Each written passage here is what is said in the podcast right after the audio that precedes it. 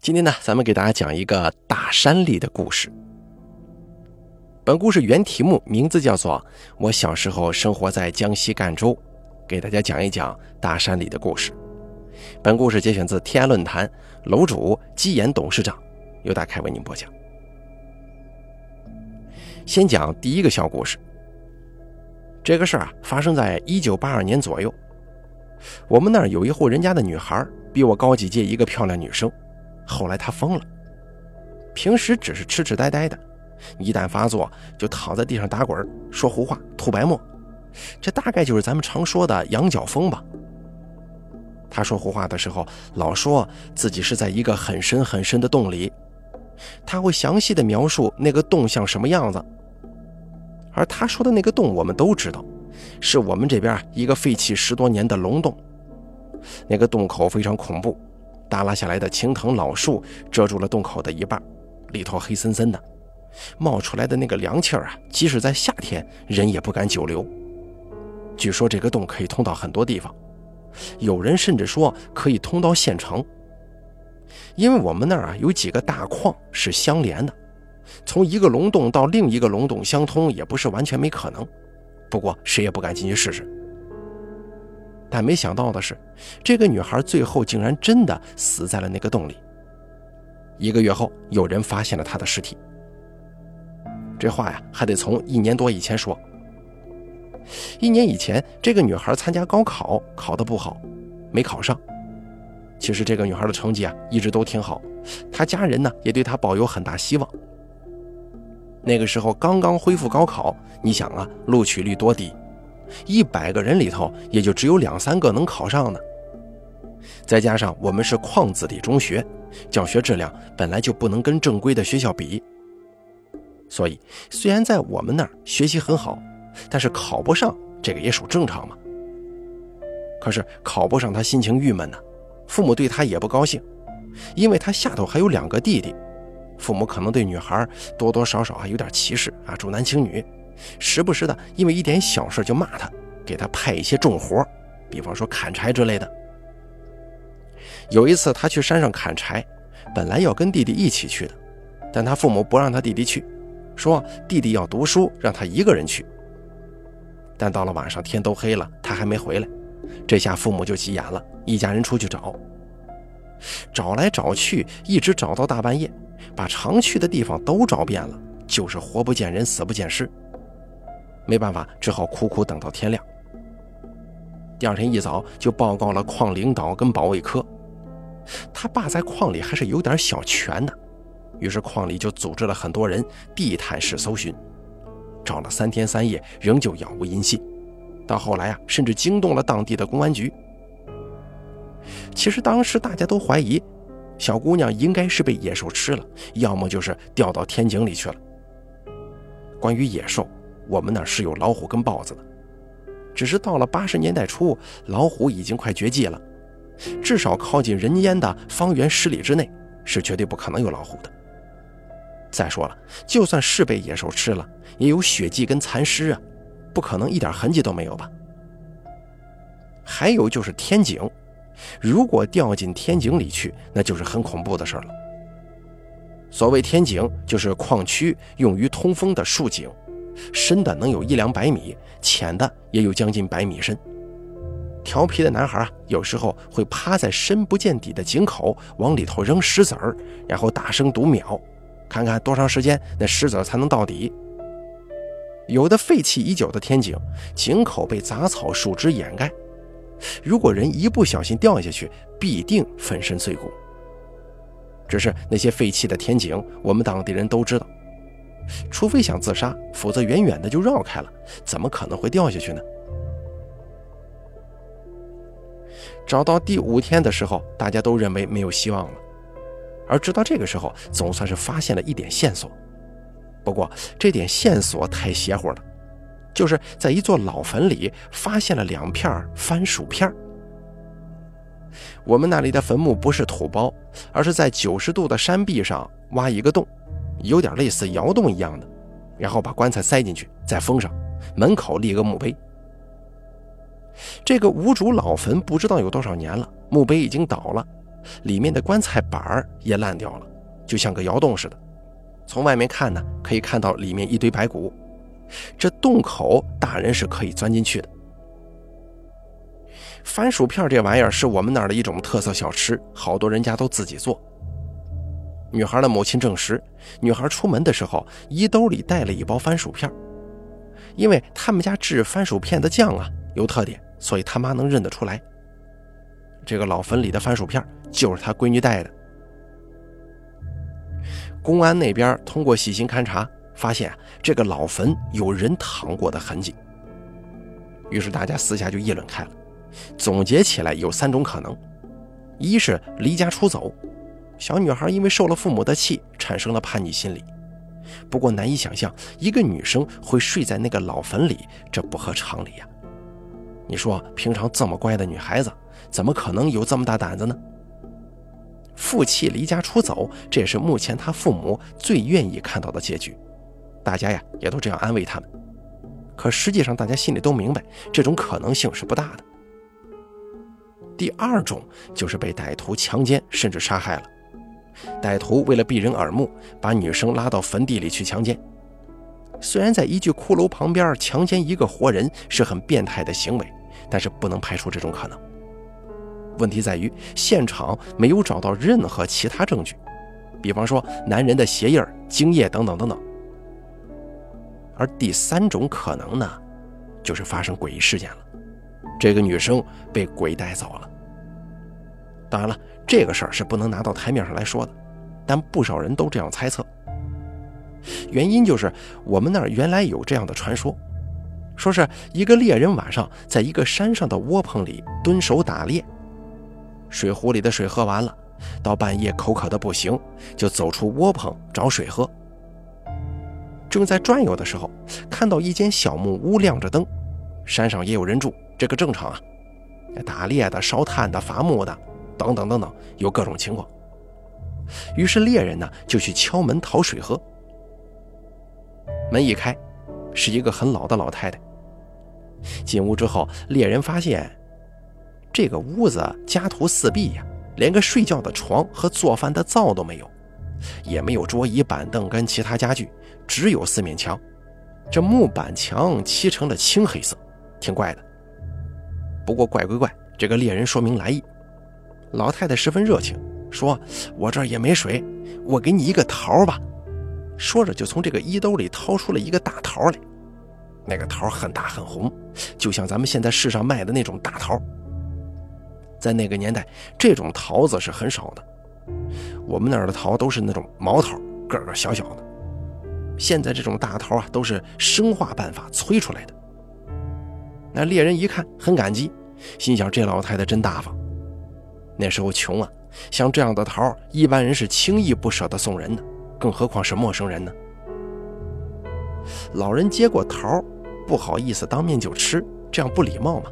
就拿在手上，连声道谢之后出来了。出门走了没多远，刚想吃桃，隐隐约约的他就听见有流水的声音了。心想：我还是喝水吧，水比桃解渴呀。这桃这么好，我得带回去给孩子吃。于是就沿着声音的方向找到了泉水，喝了个饱。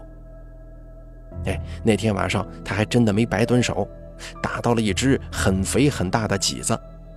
这是我们那一带常见的一种动物。猎人心想啊，这老太太人这么好，咱也得回报人家一下，就剁了一只麂子的腿，准备送给这位老太太。等他走到昨天晚上那间木屋那里的时候，却发现木屋不见了，只有一座很大很大的新坟。老猎人吓了一大跳啊！再一回想，昨晚的那间小木屋，长方形的。一头大一头小，墙都漆成了青黑色，而且里头空空的，没家具。这他娘的不就是一个棺材吗？想到这儿，猎人把桃拿出来，赶紧扔了。这个猎人是我们矿里的一个职工，外地招工来的。他不知道我们当地农村有一种习俗，就是下葬的时候，在死人的头部放一个苹果或者桃。因为我们那苹果少见，所以主要是放桃。这个传说在我们矿里传得很广，几乎每个人都知道。说的是有鼻子有眼，都说这个猎人呢是我们矿的职工，但这个猎人到底是谁，却没人说得清啊。当然了，这个很可能是个传说，不是真事儿。不过有了这个传说，就很容易与现在女生失踪的事儿联系起来。话说当时开这个案情分析会，大家都认为这是一起强奸杀人案，因此呢，公安最后就确定了以强奸杀人为侦破方向。理由就是那个坟里有人睡过的痕迹。这个女生的番薯片证明这个女生在那睡过。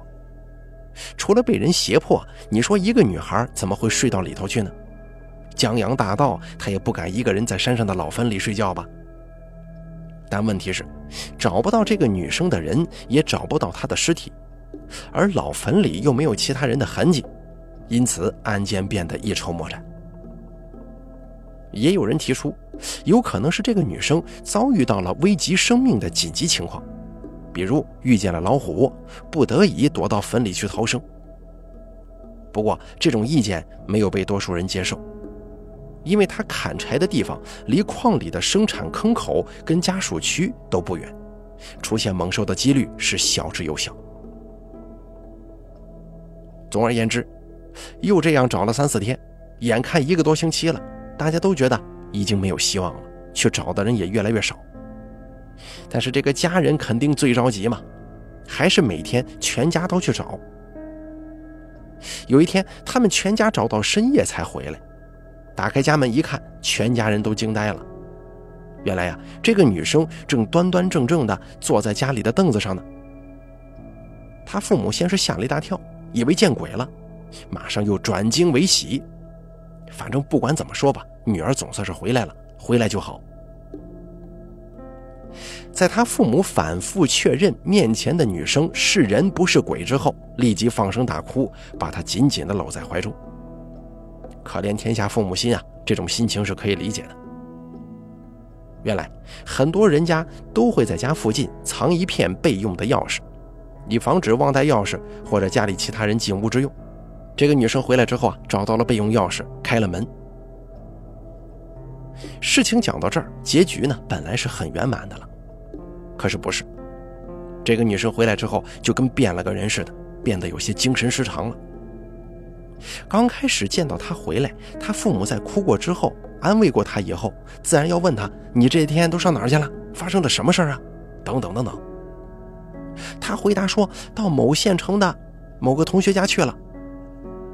她口中的这个同学，她父母是认识的，原来在这个矿子弟中学上学，跟他是好朋友。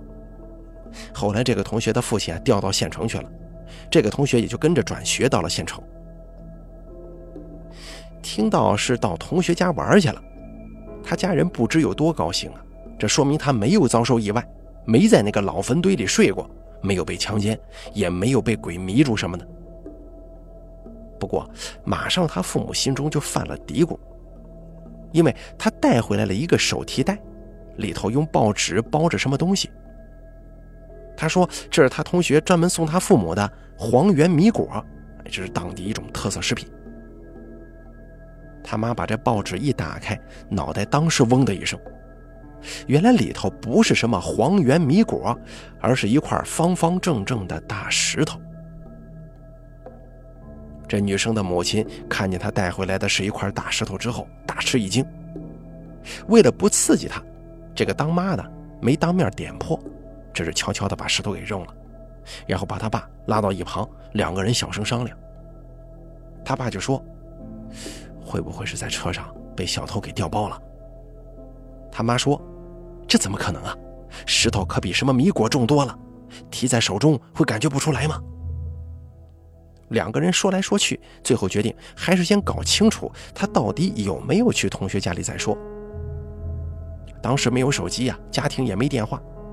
他们费了好大的劲，辗转找到他那个县城同学父亲的单位电话，通过电话找到了那个同学的父亲。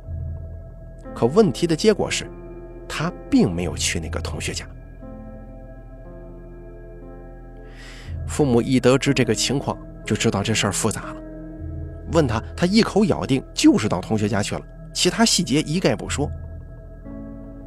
正好啊，他爸跟我们那儿公安局的一个警察是很好的哥们儿，于是他爸就找到那个警察请他喝酒。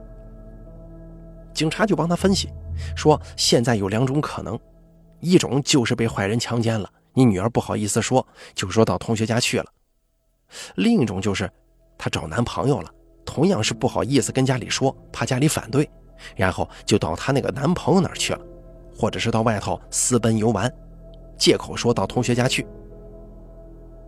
他爸就问：“那么老坟里的番薯片是怎么回事啊？那块大石头又是怎么回事呢？”而且那个时候是非常穷的，稍微正常点的衣服都舍不得穿着去砍柴，因为山上有小树枝啊，或者一些刺什么的，容易把衣服给划破，都是穿着补丁摞补丁的特别破的衣服去砍柴。你说穿着这样的衣服去会男朋友，可能吗？面对这些疑问，警察也解释不清楚，但是答应帮他深入的调查一下。其实啊，在前面找他的时候，大家都在周边调查过了，包括我们矿里的人，也包括附近的农村。结果是问了个遍，也没有人在那几天见过他。但这个警察既是他爸的好朋友，受他爸的所托，自然也是不死心的。于是他又专门问了我们那儿的长途汽车站。我们矿离县城有七十多里地，要去县城，按道理说是要坐长途车的。所谓长途汽车站其实很小，每天只有一班开往县城的车，而且坐不满，经常只有几个人到十几个人。车站由一家人管，从站长到售票员都是家人担任，因此呢打听起来并不难。除此之外，就是矿里的货车，驾驶室是可以坐人的，很多人去县城或者更远的地方都是坐矿里的便车。那个时候货车司机牛逼呀！大伙都得求着他们，不认识或者不给他点好处，人家不让你坐。啊，当然了，警察也把矿里的司机全部问遍了，结果可想而知，就是所有的车都没有搭载过这个女生。就这样问来问去，查来查去的，始终查不出半点新的线索。因为人已经安全回来了，而且听他自述，好像是没受到什么伤害。所以官方也就不查了，只有他爸的这个警察哥们儿还在帮他家查。后来呢，他爸妈跟警察一起商量，觉得外围是查不下去了，想要搞清楚怎么回事，只能问他本人。可是呢，他爸妈不管怎么哄他，他就是不说具体发生了什么，只说一句话，就是他到同学家玩去了。后来呀，父母决定吓唬吓唬他，就把他带到了公安局。那个警察就问他：“你上哪儿去了？”他还是只说一句话，就是到同学家去了。反复问了几次之后，那个警察把桌子猛地一拍，扬言要拿手铐把他铐上。令大家意想不到的事发生了，那个女生被这么一吓唬，就倒在了地上，口吐白沫，又哭又笑的在地上打滚，然后就说了很多话，说一个老头带着他进了那个矿里最深的龙洞。然后沿着那个洞一直走到了县城，他描述了洞里许多细节。据一些老矿工讲啊，他当时的描述跟矿的真实情况一模一样。一个人如果没进去过，是绝对不可能描述的如此真实具体的。从这次以后，那个女生就疯了，医学上好像叫做间歇式癫痫症，隔三差五的就闹这么一回。而且每次讲的都差不多，只要她清醒了，就痴痴呆呆的，很少说话；一发病就说个不停，而且总是这一件事儿。没办法，他父母就带他去治病，跑了很多大医院，可是一点效果都没有。有医生解释说，这是受到强烈刺激之后产生了精神失常。具体说，就是他在那个老坟洞里被人强奸了，他不好意思说。就把老坟的这个洞转移到更著名、更恐怖的那个龙洞了。这是心理学上的一种移情的作用。后来呀，他家又悄悄请了神婆、画符招魂等等等等，能够想到的办法通通用尽了，不但一点用没有，而且情况越来越严重。到后来，几乎隔一两天就发病一次，人算是彻底废了。就这样折腾了一年多，终于有一天他失踪了。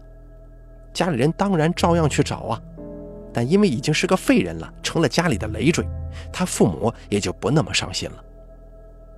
因为有这么一个闺女，邻居们老是对他们家指指点点，议论纷纷，弄得他父母也有些抬不起头来。本来父母就对他有些歧视，现在更是由爱转恨了。就这样找来找去找不着，寻思寻思，算了吧，别找了。过了大概有一个多月，有一天，几个挑柴火的农村老表，啊，一百多斤的柴担子在毒日头之下上山下坡的，实在热得受不了，路过那个龙洞，就到龙洞口歇脚。洞里吹出的风白茫茫的、阴森森的，那都是凉气儿啊。可是这个时候，他们闻到冷气的这个气味不太对呀，似乎夹杂着一股尸臭的味道。这几个挑柴人也知道矿里有个疯女孩子，一个月前失踪了，于是就急忙报告了我们矿里。矿里保卫科连同当地公安局十几个人打着火把，带着枪进了洞。在离洞口一公里多的地方，发现了女生高度腐烂的尸体。由于尸体已经高度腐烂，在当时的技术条件之下，已经查不出具体的死亡原因了。这个女生在第一次失踪的那些天里，到底发生了什么？恐怕只有天才知道吧。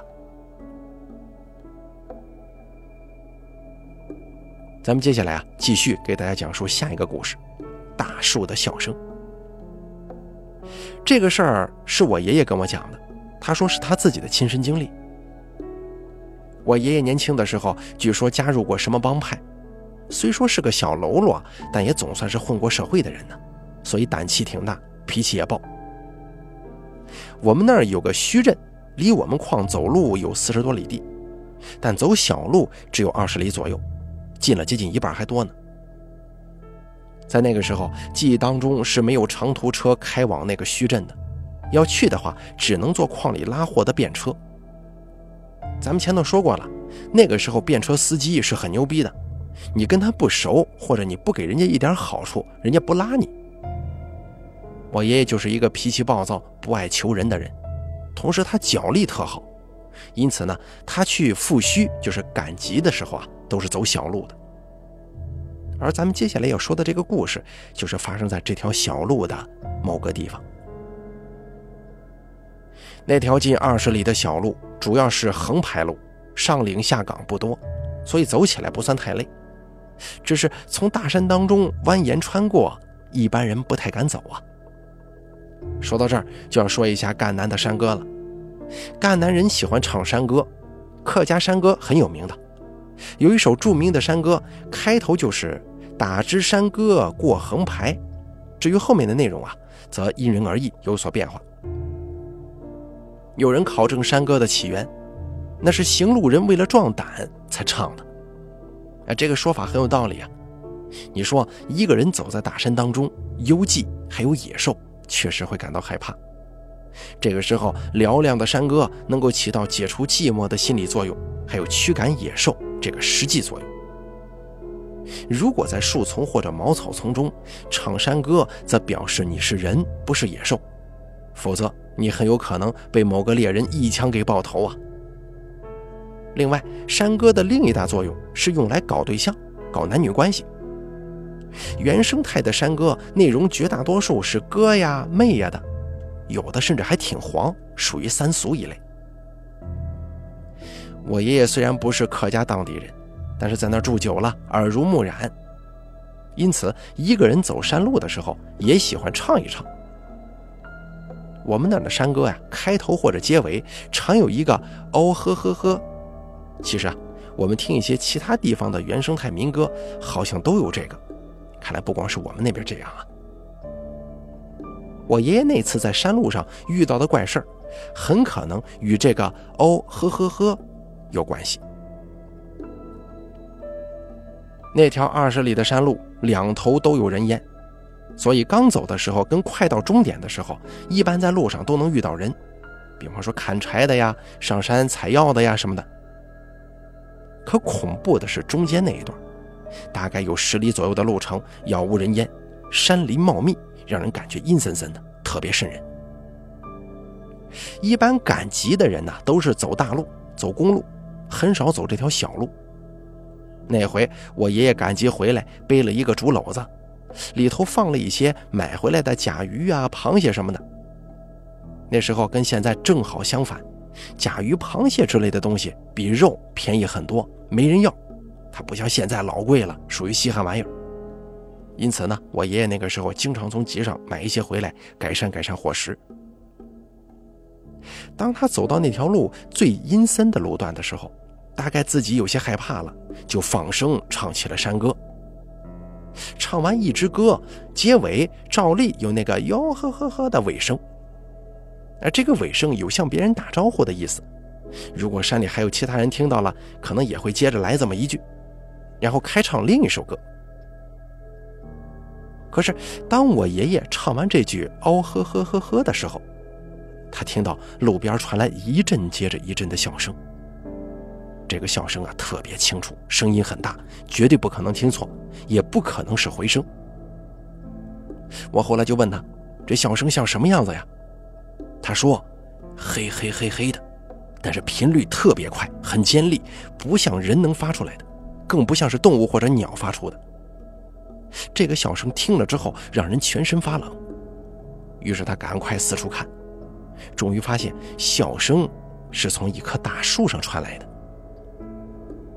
他仰头看了看那个树，发现那树上根本也没有人，也没有其他异常，更没有动物。”于是他就加快脚步，赶忙往家赶。回到家之后，满身冷汗，全身都湿透了。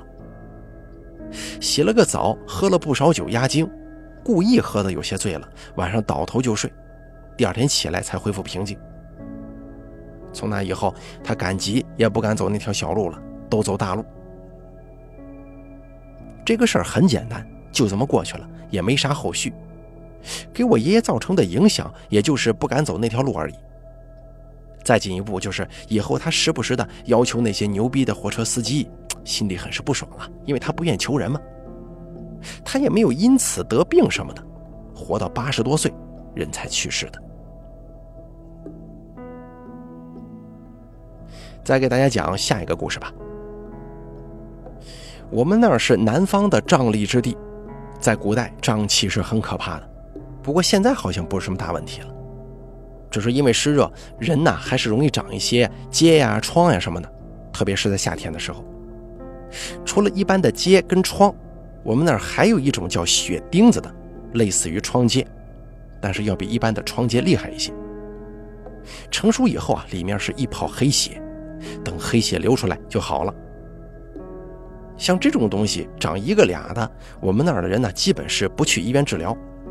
有的人会自己弄点草药敷一下，就是完全不理它，不治它也没事长的时候很疼，但是长好了，血流出来，它自然就没有了。我上高一的那年夏天，身上就长了几个血钉子。刚开始的时候没在意，后来下腹部的那一个越长越大，疼得不行，我就去矿医院拿了几贴膏药来贴。贴了几天不见效，那个血钉子长得更大了。就有人跟我说，膏药把血钉子的口封死了，毒气跑不出来，只能更坏事我就把膏药给扔一边了。后来我又去医院，医生给我开了好多青霉素，每天打两针。不知道是护士的技术不行啊，还是什么原因，这个青霉素打起来很疼，打得我屁股全是针眼儿。本来前面的血钉子就很痛，现在弄得后面屁股也很痛了，前后都疼，难受。这青霉素打了都一个月了，毫无作用。这个时候，前面那个大血钉子已经长得像是一个倒扣的小碗这么大了。更恐怖的是，全身又长出了好几十个血钉子，除了头和手脚掌之外，全身都是，连脖子、手背、脚背都有。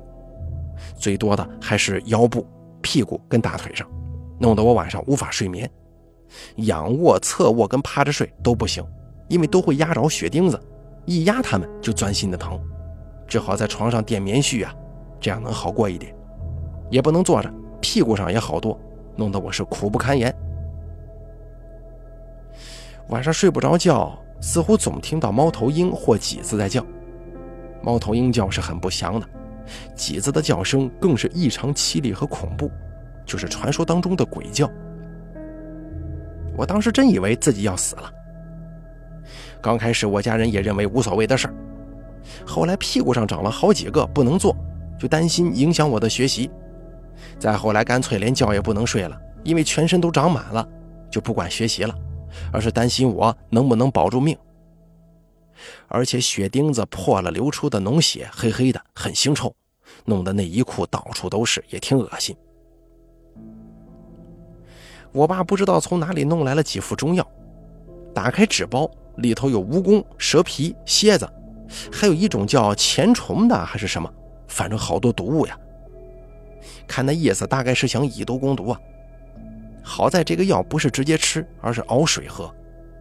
不过这药水可真难喝，闭着眼睛一口闷吧也能对付。然后就一边打针一边吃这个中药。就在这期间啊，那个玩意儿从鸡蛋大小长到了倒扣的小碗一般大。家里人一看这药还是不管用，就四处张罗找药。经人介绍，找了一位号称制毒的高手。那个人开出的药方子竟然是用芙蓉木，啊，芙蓉有木本跟草本两种啊，用这个芙蓉木的根跟这个瘦猪肉一块炖，但是不准放油盐和任何调料，而且规定了猪肉必须很大块，有具体的重量要求。这个是多少克我不记得了，反正是很大块很大块那种，然后就吃肉喝汤。不过这玩意儿是我有生以来吃过的最难吃的东西，比前面提到的忆苦思甜那种青草煮的稀粥难吃多了，吃的我是直反胃，想吐又吐不出来。要说这玩意儿吃了管用也还罢了，但实际上是一点用也没有。我到现在都坚定地认为，这个所谓的什么制毒高手就是一个骗子，还倍儿牛逼，老跟我们要钱。前头咱们说过了。血钉子这个东西啊，自己成熟了，黑血就会流出来，流完这个黑血就好了。但是我身上的血钉子非常恐怖，好了一个就会冒出好几个来，前赴后继，越长越多。前前后后，我全身已经长过两三百个血钉子。后来有人告诉我爷爷，说我们那个某小镇上的一老头治这玩意儿绝对是一把好手。因为父母要上班，就由我爷爷奶奶带着我辗转找到他。这老头七十多了，一把白胡子。老头看了之后，就对我爷爷奶奶说：“好在这孩子来得早啊，要是再晚一两个月，那可没救了。血钉子会密密麻麻的，一个挨着一个长满全身，身上所有的肉都会化成脓血烂掉。”咱也不知道他说这么严重是想多要点钱呢，还是真的有这么严重？反正吓得我爷爷奶奶脸都白了，赶忙就问：“现在还能不能治啊？”他说：“没问题，能治。”听到他这句话，我爷爷奶奶才算是稍微安心一点。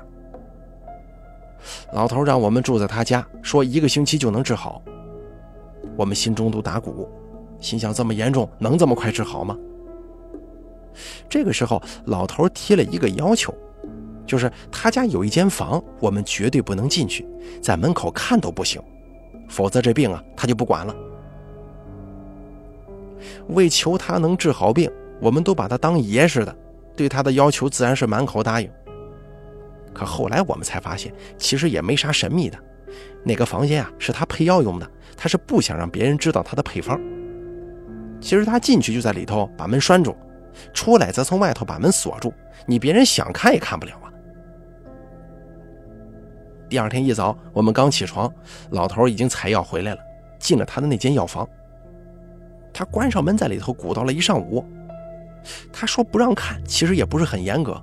我从窗户里能看到他在一个呃药臼里头捣药，也能看到篮子里头放着一些草啊，一些其他的乱七八糟的，只是看不清具体是什么草。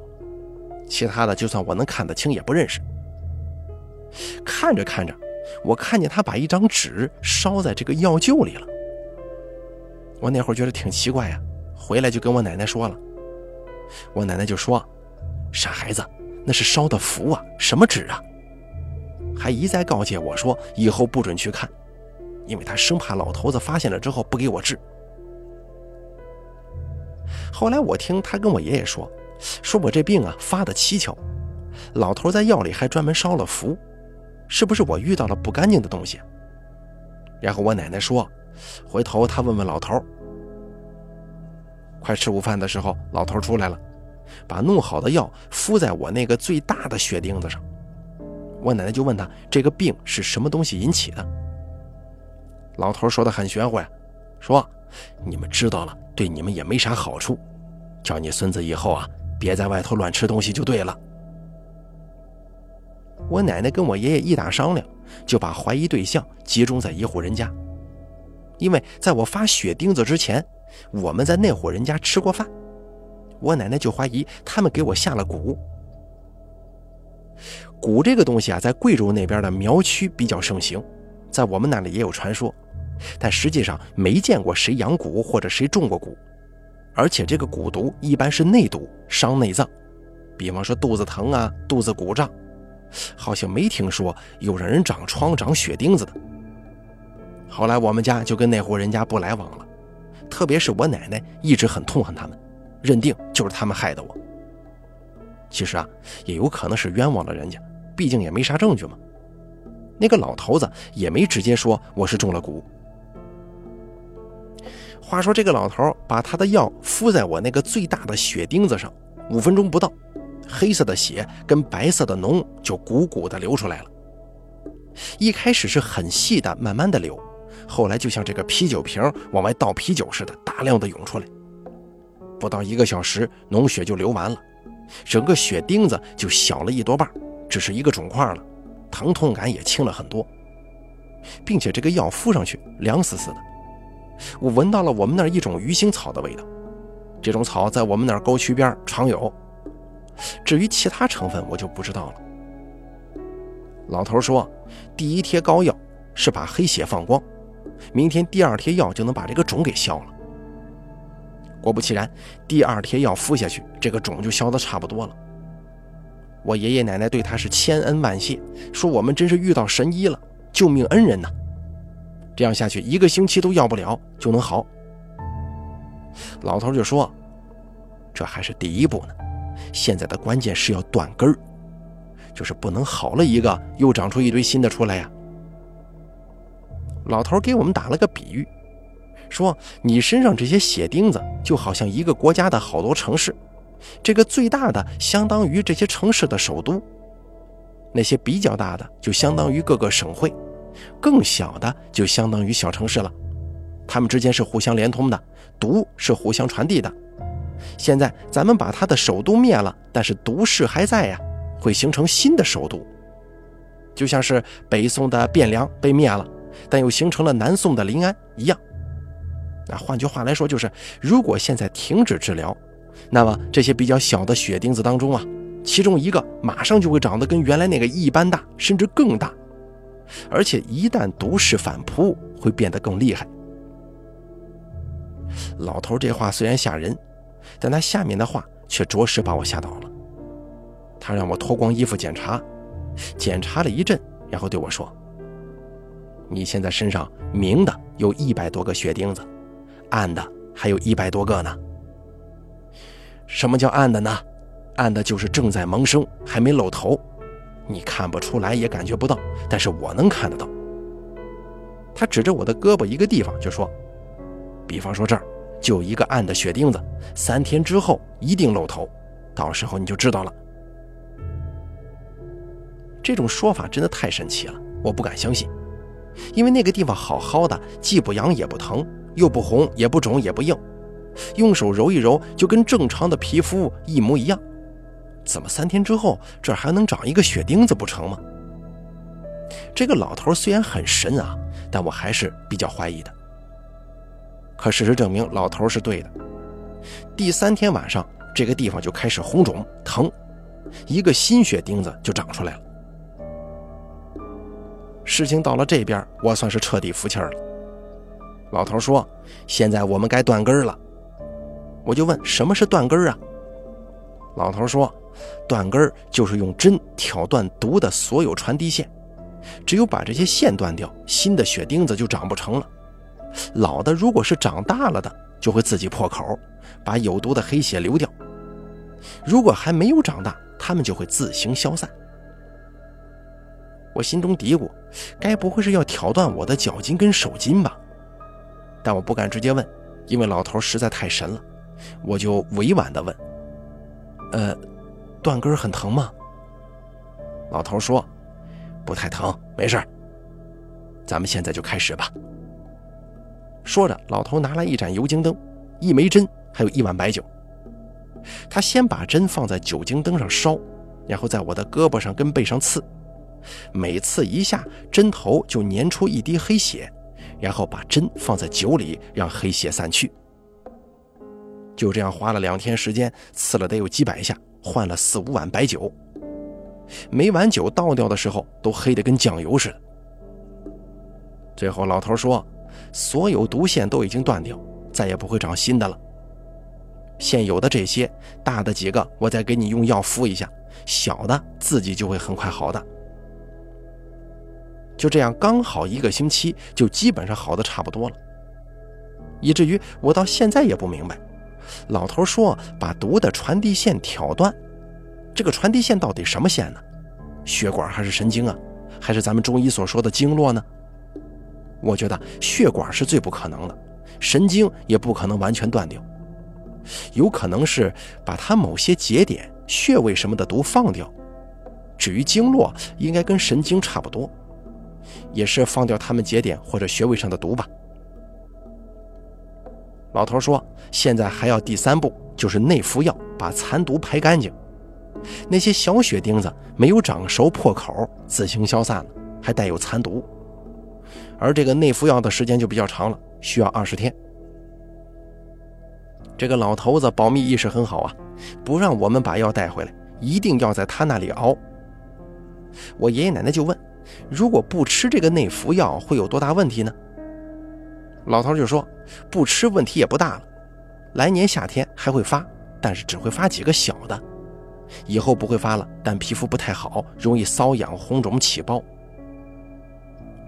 因为开学了要回来上课，再加上我们家那个时候经济条件不太好，不愿意花太多的钱，就没吃老头的内服药，直接回家了。后来第二年果然长了几个小小的，以后也就没再长过。从老头的回复来看，他还是一个挺厚道的人，不是纯粹为了挣钱。如果他当时吓唬我们说不吃药第二年会更凶，那我们是绝对不敢走的。这也反证了他开始说的那句话。如果晚来一两个月，所有皮肉都会化为脓血的这个说法，应该不是吓人的，可能是真的。这样说来，简直太险了。好多年以后，我又遇到一位采药的老头，说起呢，原来给我治病的这个老头，他竟然认识。我跟他详细讲了血钉子的事儿，还撩起衣服让他看这个血钉子留下的疤。那回发血钉子，在我身上留下了十几个疤。凡是大一点的，好了之后都留下了疤痕，一直到今天那些疤都在。然后我就问他，这些血钉子到底是什么东西引起的？他说最有可能是乱吃勒炮引起的。勒炮是我们那儿的方言，是一种野生刺梅，勒呢就是刺的意思。我说勒炮又没毒，我们从小就吃，这有啥呀？他说：“那是因为勒炮树下面埋了死人，没有装棺材的那种死人。因为尸体腐烂，勒炮树吸收了尸毒，这样的勒炮吃了就会发凶猛的血钉子。我觉得这种说法比中古的说法可能更靠谱一些。从那以后，我对雷炮以至于草莓这类东西都有了很强的抗拒心理。”总觉得那红红的，有的熟透了还红中带黑的样子，很像是血钉子里的那泡血。直到这几年时间长了，心里才缓过这个劲儿来。而咱们这个故事呢，也就到此为止了。好了，这个大山里的故事咱们就说到这儿了。本故事节选自天涯论坛，楼主基岩董事长由大凯为您播讲。